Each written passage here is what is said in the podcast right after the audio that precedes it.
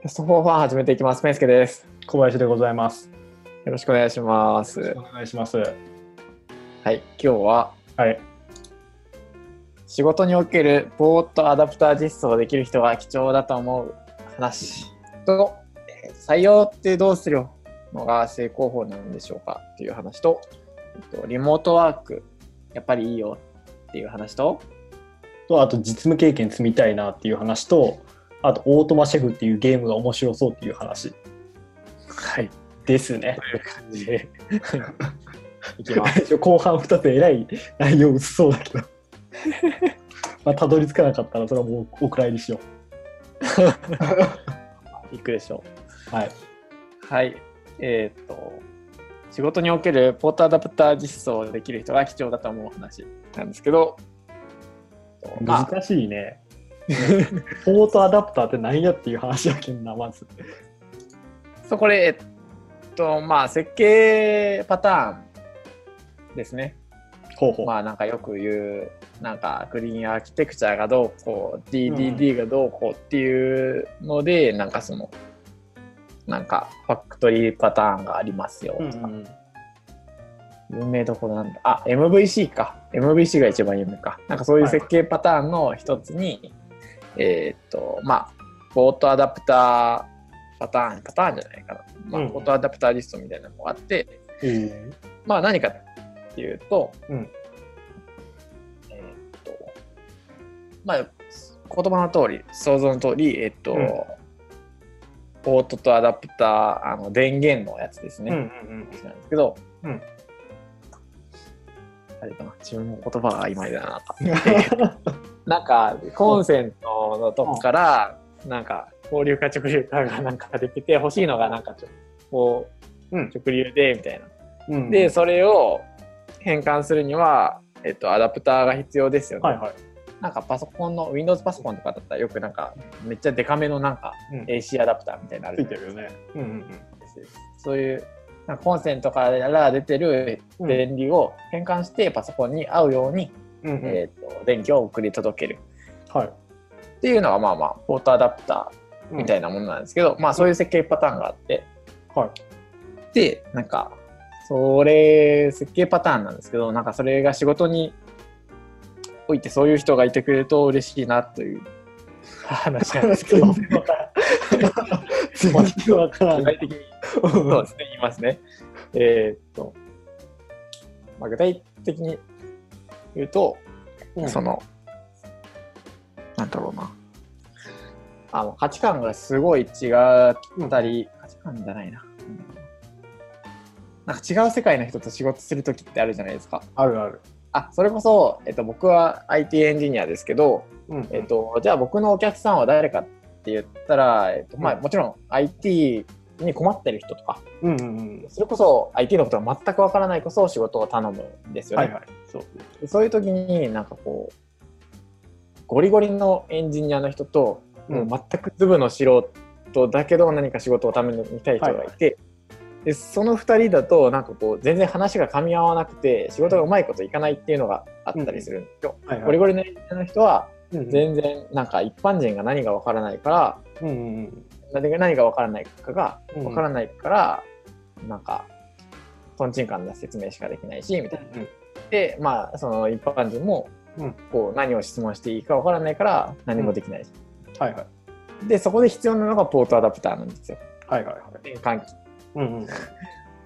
ていうのでなんかその人材的にうんなんかどっちものことがわかる人うんうん。っていうのがいてくれるとすごい嬉しくてほうなんかまあまあそれはまあこのこの話をするとなんかほうほうっていう感じじゃないですか。ん？であれ違うかな？なんでなんて？えこんこんこんな感じの話だとなんかほうほうって感じにうん。なってきたなってきた。でえっと、で、そのなんか、今僕の立場的に、まあ、エンジニアなんですけど、その、うん。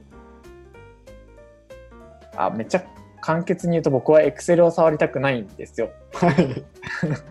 簡潔に言うと。うん。でも、まあ、えっと、まあ、えすごい抽象的な言い方をすると、向こう側の人たちは Excel を使うわけです。うんうんうん。僕はスプレッドシートを使いたいわけですよ。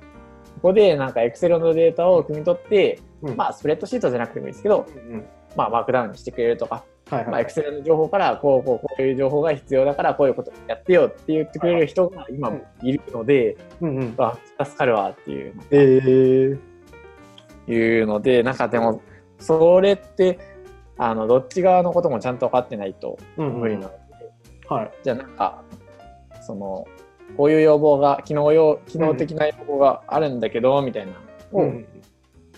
なんか直接言っても、あ、じゃあこれはどうすんの？これはどうすんの？これは、みたいな、バーって質問をし返されるんですけど、はい。じゃあその間のフォトアダプター的な人が、うん。その、こういうふうに伝えたら、うんエンジニアが分かるっていうのが分かってくれるんで、なるほど。でその人がいると本当にリモートワークがはかどるんですよ。あのマジでね。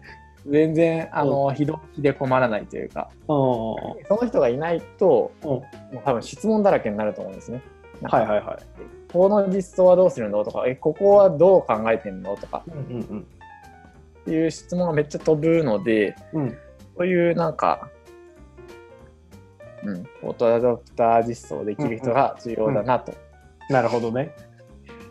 で、なんか、まあ、あれだね、いメーカーとかだったらもう営業の人とかそんなイメージになっちゃうけどね。うん、うん。だからね。そのポートアダプター的なこと言うと、まあ、客先に立てるプロジェクトマネージャーじゃないけど、そんなイメージになってくるのかな。多分、セールスエンジニア的なセールスエンジニア的な話でしょ。まあセールスエンジニアっていう肩書きめちゃめちゃ怪しいとは思うんだけど。思いません？なんかいましたよね。もてか就活の時に、へえ、そんなんなんだ。うん、そうそうそう。いや、絶対エンジニアできんやろって思ってたんやけど。えでも、まあ、そういうことやってるんじゃないですか。なんか、僕、営業を教えられたら、まうんあ、そんな感じで頑張れそうな気がします。多分俺が多分もうちょっと技術力が上がってきたらそっち側のポジションの方が活躍できそうな気がするけどね。まあでもあれ結構多分技術力というか、慣れというか、うん。エンジニアとどんだけコミュニケーション取ったかアみたい。うんうん。多分エンジニアに一回なん結構素人な人がうんこうやってよって言ったら、うんえこれどうするの？これどうするの？これどうするの？うん山ほど質問が返ってくるからそれをなんか何回もやってるとうんうんうん。そうよね。なるんでしょうね、うんそのそういう人に。っていう人が今仕事場にいてくれるんで、うわ、めっちゃ楽だなっていう。そうだな。なんかわかるなんかそういう人が、うん、貴重、貴重ですよね。うん。わかるわかる。そうなんやな。仕事のスムーズさが全然違うけんな。でなんかそれが時代の変換期じゃないけど今なんかすごい新しいものがどんどんどんどん入ってくる中でこそ、あそれこそ僕は Excel を使いたくないっていうモチベーションが強いから、そう そういうのって新しいツールがどんどんどんどん入ってくる。でも昔のままの人は昔のままじゃないですかずっと。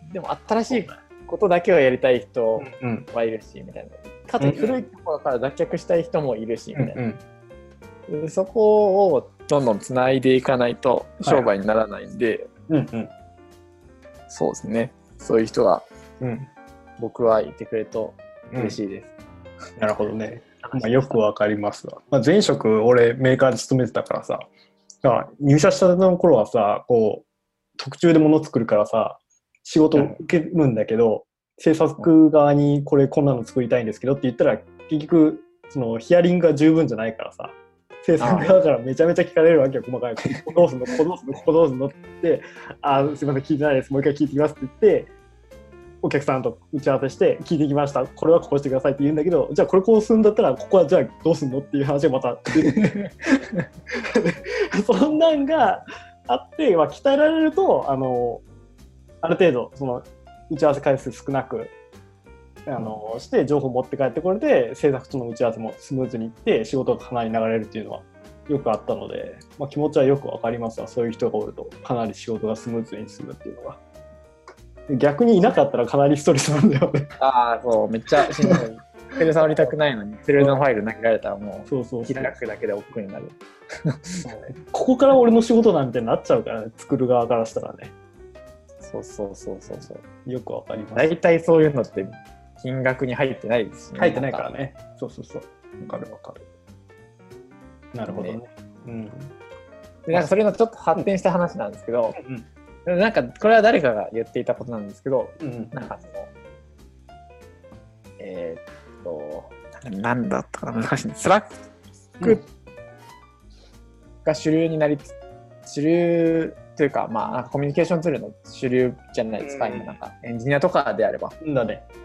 で、なんか、スラックってすごい連携するツールがいっぱいあるんですよね。うんうんうん。っていうのは、なんか、いろいろ何でもかんでもタスクとか、なんか仕事って全てがコミュニケーションから発生するものうんうんだから、うんなんかそこを起点に置いて、えっと、なんか例えばスケジュール調整のするものだとか、うんまあ、タスク管理するものだとか、とかっていうのと連携ができるとすごい便利だよっていうので、うんかたやチャットワークってあんまりそういうの、まあまあ、主主流ではないというか、うんうん。あるにはあるんですけど、そんなにスラックほどではないと。はいはい。だからなんかそういうのをうんつなぎ合わせるサービスっていうのが、うんうん。あの必要あの求められてるんじゃないみたいなえー、なるほどね。まあ言われてみれば話そうだね。なんかうんあそれでなんかザザピアってあるじゃないですかうんうん。あるね。何かが起きたら何かをするみたいな、うんうんツールをつなぎ合わせるみたいなうん。っていうのがやっぱなんかそれこそなんかエクセルがなんかうん投げられたらスプレッドシートに変換するじゃないけど、うんうんそういう変換ツール的なものを作ったらうん。必要があるんじゃないのかなとうん。なるほど。すごい抽象的な話でした。なんかこれはでも誰かが言ってたんですよね。そういうのが求められてるんじゃないかみたいな。なるほどね。それ一理あるね。です。はい。はい、という話でした。はい。次行きましょう。えーっと、採用ってどうするのが成功法なんでしょうかという。はど何どう？これ僕の相談なんですけど。はい。どうすするんですかね？なんか。ただ、なんか、うん。僕の今のうん。回答としては、うんうん。そのあ僕が完全に一人で会社を立ち上げて何か事業を立ち上げようとするならっていう例でいくと、えっ、と、とりあえず、えっ、と、夜、平日夜と土日だけでいいからうん働いてくれる人、まあ言ったら週16時間とか。を働いてくれる人うんうん。を探して、まあ、その人を、まあ、仕事が必要な分だけ人をいっぱい雇って、はい。で、多分これならめっちゃ集まるんですよ。週週2でいいよって言ったら、結構集まるんですよね。はいはいはい。どうかわかんないですけど。うんうんうん。需要はでそうだよね。で、そうそうそう。そっから頑張って、うんいい仕事だよって言って、うんメイン稼働してもらうっていうのが、うんうんうん。えー広報、まあ成功法じゃないですけど、僕のやり方なのかなっていう。うーん、なるほど。まあ、お互いメリットになるところで、ちょっとお試し期間的な部分になるってこそうですね。なんかでも逆に、どうやってフルコミットの人をとうんうん。連れてくるんだろうみたいな。よっぽど、なんだろう。タイミングが良くないと、フルコミットの人って見つかり、見つからない気するね。そう言われるそうっていうのが今、えっと、僕、ツイッターで募集を出してるんですよね。でやっぱみんなあの週2ならっていう人が。全員なんですよ言ってしまったら。だからなんか週4の人どうやって探すんだろうみたいな。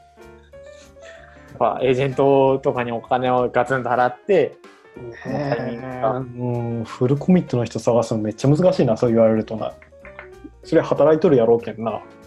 そうそう優秀だ君たちに働いてるだろうっていううん。案件が切れそうって言ったらあじゃあ次これよろしくって言われてうんそうそうよね。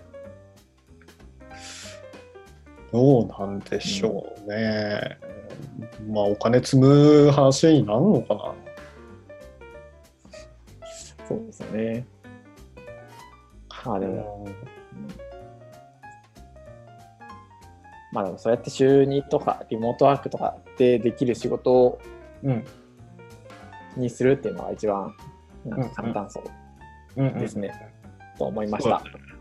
それだけです。募集多分本当はあのコツコツやるにはちゃんとうんこういうことやってますよっていうのを打ち出したり、ブログとか書いたり、うん広報的なことを頑張るんでしょうけど、はいはい。でもね、新規事業うん、なんか微妙だもんね。確かに 普通にサービス、うんうん。プロダクトを作ることに専念しないといけないんで、うんうん。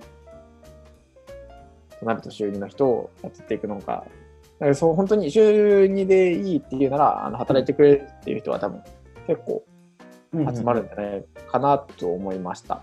えー、えその週2の人をさ4人集めてフルコミットさせるみたいなそんな話にできないの？フルコミットじゃんみたいな。あの、コストが高いんかな？コミュニケあーションでその次のリモートワークやっぱりいいよっていう話とつながるんですけど、この、えーうまいことハマるときと多分ハマらないときがあるんですよね。多分。ははは。あの独立して仕事があったら、うんあってかつその人がもう一人で十分あのセルフマネジメントできる人だったら、めっちゃいいですね。はいはい。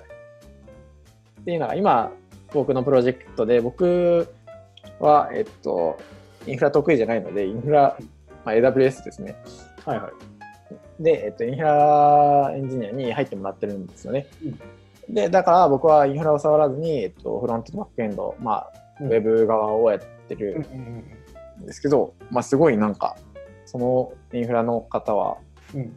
もうちゃんと自分でタスク管理をしてこういうことをやるっていうので、週2なんです。週2というかまあまあ週16時間ぐらいはいはい。働いてもらってるんですけど、あすごいあのパフォーマンスをえー、すごいね。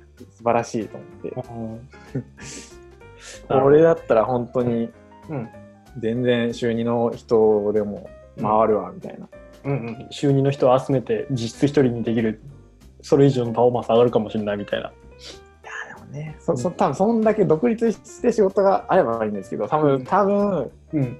ないんですよね。そういう人は来るんですけど、だって言ってしまったら、じゃあ、分けようと思ったら、えっ、と、AWS、あ開発を分けようとする。ね。と、AWS1 人、うん。フロントエンド1人、サーバーサイド1人とか、それ以上分けるってなると、なんか、サーバーサイド2人ってなった時点で、これ円形が発生したりするんであ、結構むずいし、じゃあなんか仕様とかもちゃんと残し、まあまあ、そもそもちゃんとやらないのはいけないのはいけないんですけど、うんうん。一人でサクッと進めちゃうこともできるんで、そうだね。それを考えると、なんか、うんうんパフォーマンスが落ちる。はいはいはいそうだね。だから、なんかその独立した仕事分だけ収入の人がいったら、まあまあ、それなりにパフォーマンスは出る。なるほどなるほど。う感じですね。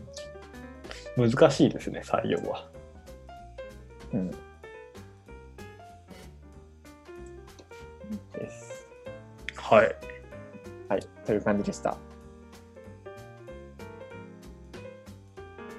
次はリモートワークがやっぱり良いよっていう話はあで、そうですね、うん。今の話でもなんか、うん全然回るなという。僕、この1年、多分、去年の8月か9月ぐらいからずっともう、あの、外で仕事したことないんですけど、うん。なんか普通に回ってますね。えー特に大きなトラブルもなく。そうっすね。なんで、うんあそうですねな。何が困ることあるんだろうっていうぐらい。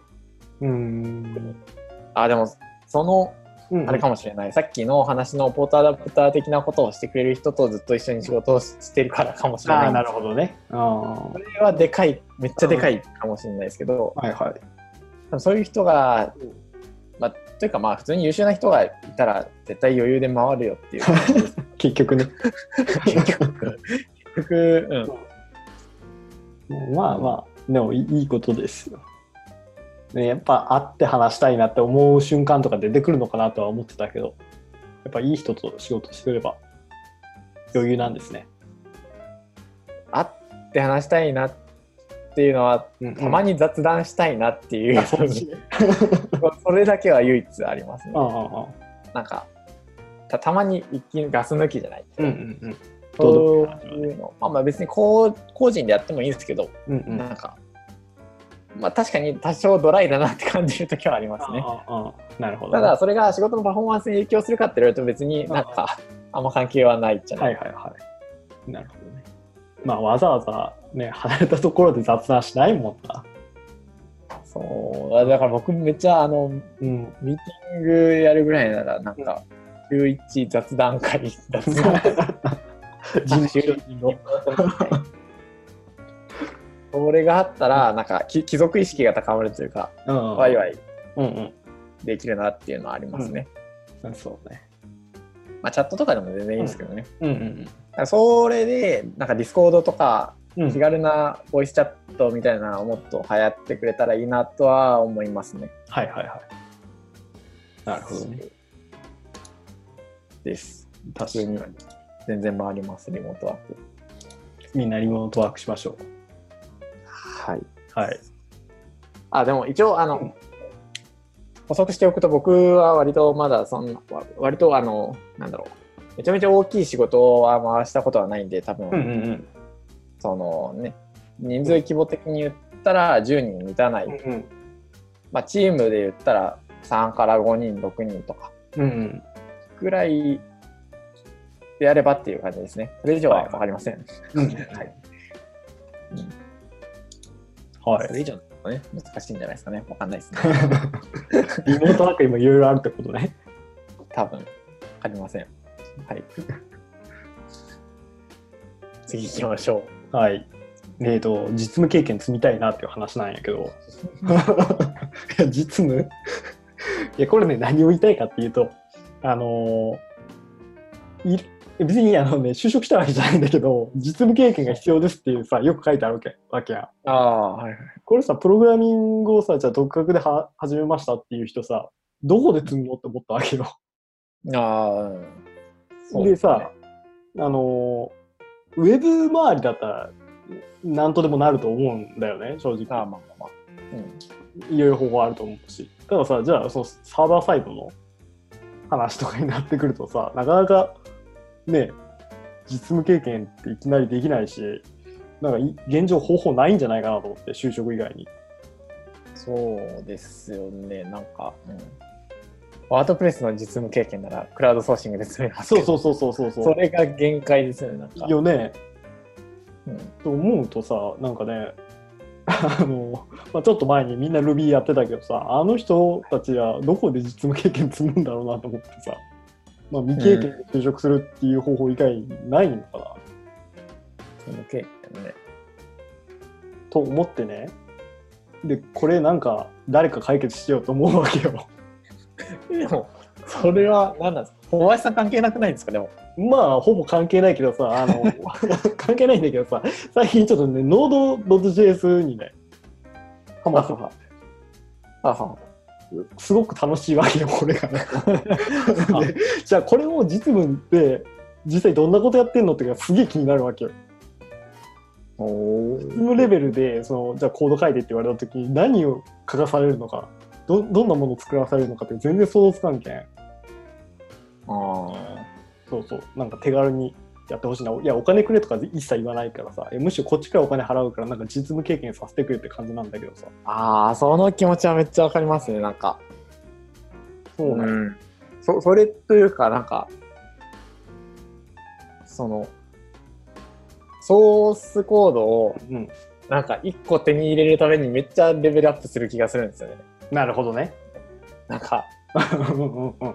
この、なんていうんわですかね。かるわかる。で、なんかどっかに就職すると、うんなんか GitHub のレポジトリがうん何個かくらいバーってあって、その中にめっちゃ有益なのがはい、結構あるんですよね。うんうんうん。それ見れただけでも割とレベルアップする気がするんですあーうんかる。てか、そこにやっとわかるって言えるぐらいには、なんかちょっと成長した気がする。う なんか、なんか、その気持ちはすごい分かるっていうか、僕もなんか、今、タイプスクリプトとか書いてるんですけど、ん。うん。絶対なんかこう、一個実務で作り上げたものを見た方が数百倍、あのいや、、そうよな。学習できるんですよ。うんうんうん。だからなんか、うん。いやなんか、サイコパスになれるんだったらどっか適当に頑張って就職して、うんソースコード見て、あ、いいや、バイバイっていう。サイコパスなんだね。めっちゃ早いと思うん、そうなんよな。い今はもうそのプログラミング学習の方のはもう飽和してきつつあるからさ、そのじゃあその次のさ、この実務経験をなんか体験できるようなやつ、本当誰か作ってくれって感じ。う。なんとかしてくれ、仕組み作ってくれ。お金取るでいいやん。お金払って実務経験するでいいと思うんだよむずいですよね。でも、なるほどな。もうそこはなんかね、地道に泥臭くやるしかないというか、なんか泥臭くコツコツと。たまに運よくうん。一気にレベルアップみたいな、はいはいはっていうのしかなんかないというか、そのなんかインターン的なことな気もするんですよね、そういうい。のって。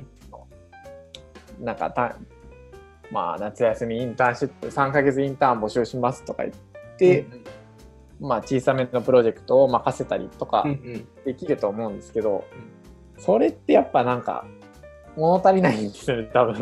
うん。それをそれぐらいだったら、多分 GitHub の OSS で頑張ったら見つかるレベルぐらいのことしか多分できないんですよね。はいはい。なんかがっつり回ってないと、うんうん。全然がっつり回ってるもののうん。設計と、はいなんかそれ用に用意した設計も全然違うんで、なんか、うんうんうんでそのそれ用に、あまあ言ったりしまったら GitHub の OSS うん。とかでコードを見ると、えー、じゃあこれは綺麗にこういうパターンだから当てはまったけどさ、今の俺のこのコードはどういうパターンで当てはまるんだよみたいなっうんうんうんていう実例が、なんかめっちゃ少ないんですよね、その OSS とかだと。うんうん。だから、うん、やっぱ無理ですよ、それは。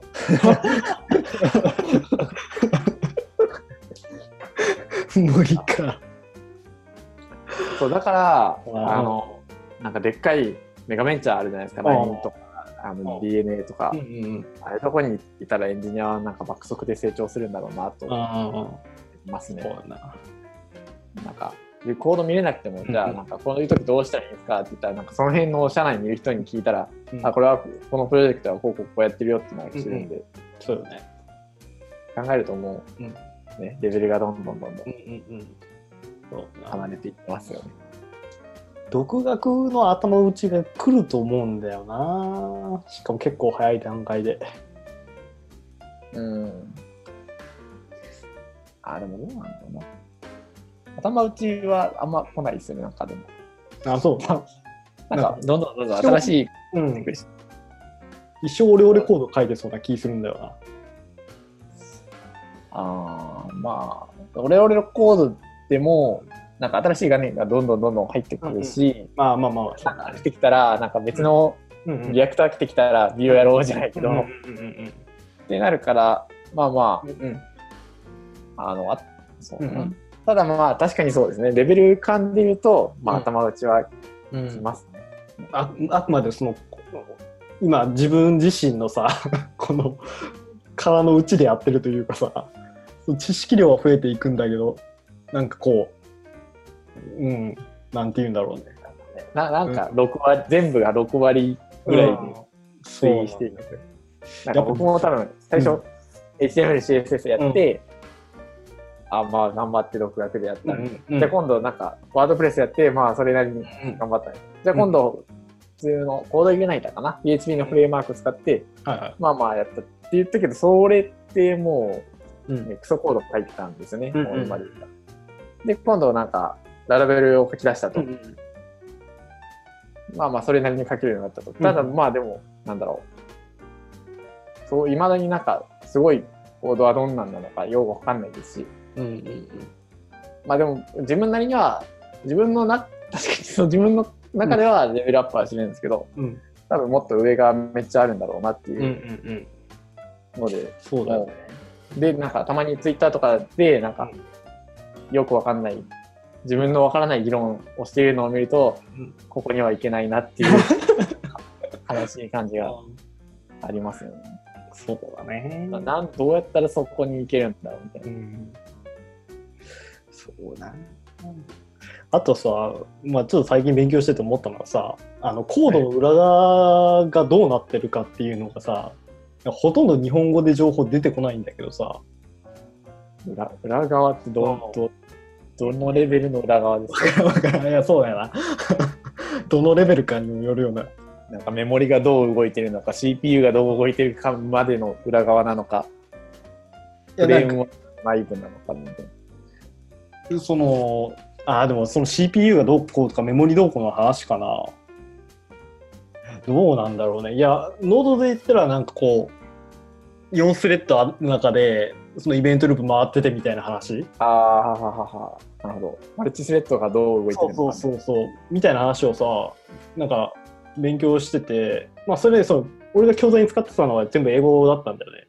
で英語で教えかなり優しく教えてもらってるんだけどわからんくてさ。まあまあしんどいですよね。そうそうそうそう。かなりわからんくて。でちょっとそれに関して日本語でしグってみたんやけどね。ほぼほぼ出てこないし出てきてもなんかなおさらわからんみたいなね。なんかもうそそれが分かる人に向けて書いてあるからさ。ああそうですね。そうなんよ。な。一気に情報つかみにくくなるなと思って。さ。でもこれ結構大事なところでさ、いや、この概念頭入ってないとさ、正しくコード書けないなっていう部分正直あるからさ。そうですねうん。もうそれを意識してるなんか、ところ見たこともないなと思ってさ、正直。いやみんな多分してるんだと思うんだけど、その、もっとその下の 下の方のさ、勉強中とかさ、勉強してきたっていう人たちにさ、なんか、ないような気がするからさ。ねむずいですよねでもそれでもそれやりだしたら無限に時間解けていく取られるね。そうね、どっかで諦めないといけない。こういうもんだっていうので、諦めないといけないんだけど。そううん。そうなのよ。それもさ、やっぱ実務でさ、強い人がいたらさ、なんかポンと話聞けたりするんだろうけどね。そうそうそうそうそううんそうですねそうなんだよ。やっぱり実務最強説出てくる。就職最強説が出てしまうショックですねうんそうなんだよ。本当にうん。だからもう我々はうんあれですよそんな技術力で戦ったらダメなんですよビジネスだからあ、面白いんだけどね、かなり。まあまあ楽しいのは楽しいですけどねうん。そうなんだ。まあ、そんなところですよ。はい 最後、オートマシェフっていうゲームが面白そうっていう一番緩い話題なんやけどさ。知ってますか？知らないですよね、あオートマシェフ。これ僕もサジェストに出てきただけでさ、今日知ったんだけど。えっとね、ちょっと待って、俺もちょっとうる覚えだから。えっとね、7月23日にね、ローンチされてますよ、これは。えっとね、パソコンとスイッチで遊べます。任天堂スイッチ。パソコンとって面白いですね。そうそうそう。でもパソコンっつっても多分みたいな。感じですかスチームシムシティみたいな感じですか？あ、内容はね、なんかね、プログラミングなんだよ。あへえ。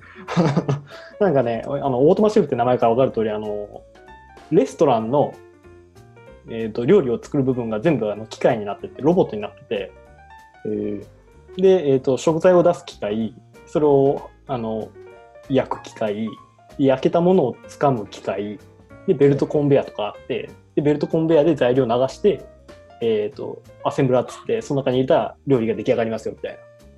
えで、どんどん作っていくんだけど、これがね、かなりプログラミングライクでね、めっちゃ面白そう。ー、おーそうなんです。なんで、かなりやりたいなと思ったんだけど、で、価格も1750円なので、もう安い安いんですよね。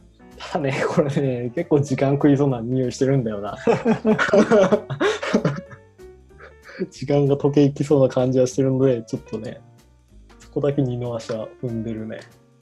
ライトユアオンコードコード書くのか？いや、コードはね、多分書かないんだよ。その、あくまでその、何？その機械を配置していくって感じ。あーで、なんか、そのお題があって、その何分以内に、えー、と料理をどれだけ作ってねとか、あのその機械にも消費電力があって、その消費電力の相場はこれ以下に抑えてねみたいな。なんで、その最適化を測っていかないといけなかったりするんだけど、もうこれかなりプログラミングライクですよ。えー、めっちゃ気こういうになるのもあんま好きじゃない。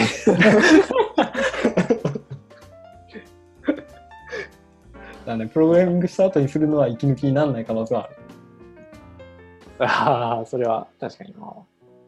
えでね、あとね、あの、これは実際にやったことあるんだけど、あと、ヒューマンリソースマシンっていうね、ゲームがあって、これね、まんまプログラミングなんだよね。ー、えー、これも面白いんですよ。プログラミング好きですね。あね、割と好きなのかもしれないね。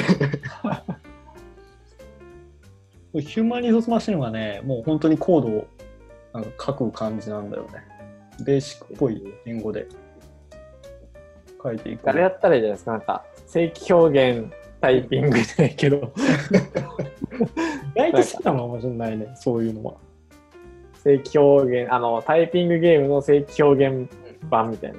正規表現だけでもちょっとうってなるんよ、俺。絶対打ってなる。でもさ、これさ、なんか答えが分かんないと結構さ、すぐ、うん、諦めたくなるんだよな。結構プログラミング向いてないと思うんだよね。いやそうなんですよ。こういうなんかその考えるとかさ、試してみるっていう面白さはすごく感じるんだけどさ、ーえー、CSS でさ、なんで聞かねえのっていうのさ、全然楽しくない？CSS はあれ別物ですからね、なんかね。うん。まあ同列に語るなって言われたらそうなんだけどさ、なんでこれ聞かねえのみたいな。なってくるとさ、CSS、あの、めっちゃたまにやると楽しいなって思います、僕なんか。本当。あれ、あえっと、なんかいつもうん。はめっちゃ集中してやるけど、うんうん。あのコーディング、HTML、CSS だけのコーディングって本当に頭使わないんですよね。だからなんか、音楽聴きながら、ポンポンポンポン、あーこれをこうして、こうして、うんふんふんみたいな。っていうのをうんポンポンやってると、うんああ、サクサクできるわー、みたいな。進捗いいし。そうそうそうああ、どんどん出来上がっていくわー、みたいな。で、なんか詰まってもとりあえずガッてコピペしてきて、うん。あみたいな。うん時間のみたいな。で、消してコピーして、おお、動いた動いた、みたいな。そんな感じでやるんで、全く頭使わないんですよね。だからね。だから楽しい時はあります。うん。これあんまりなんだよな。まあ、僕もずっとやれって言われて絶対嫌だ。そうなんですよ。まあ、っていう、全然内容のない話だったんだけど、まあ気になる方はチェックしてみてくださはい。い。はい。週は以上ですかね。ですね。かなり長かったような気するけど。そう。はい。はい。えっ、と、感想のある方は、シャープキャスト4ファンでお待ちしております。はい。はい。今週もありがとうございました。お疲れ様でした。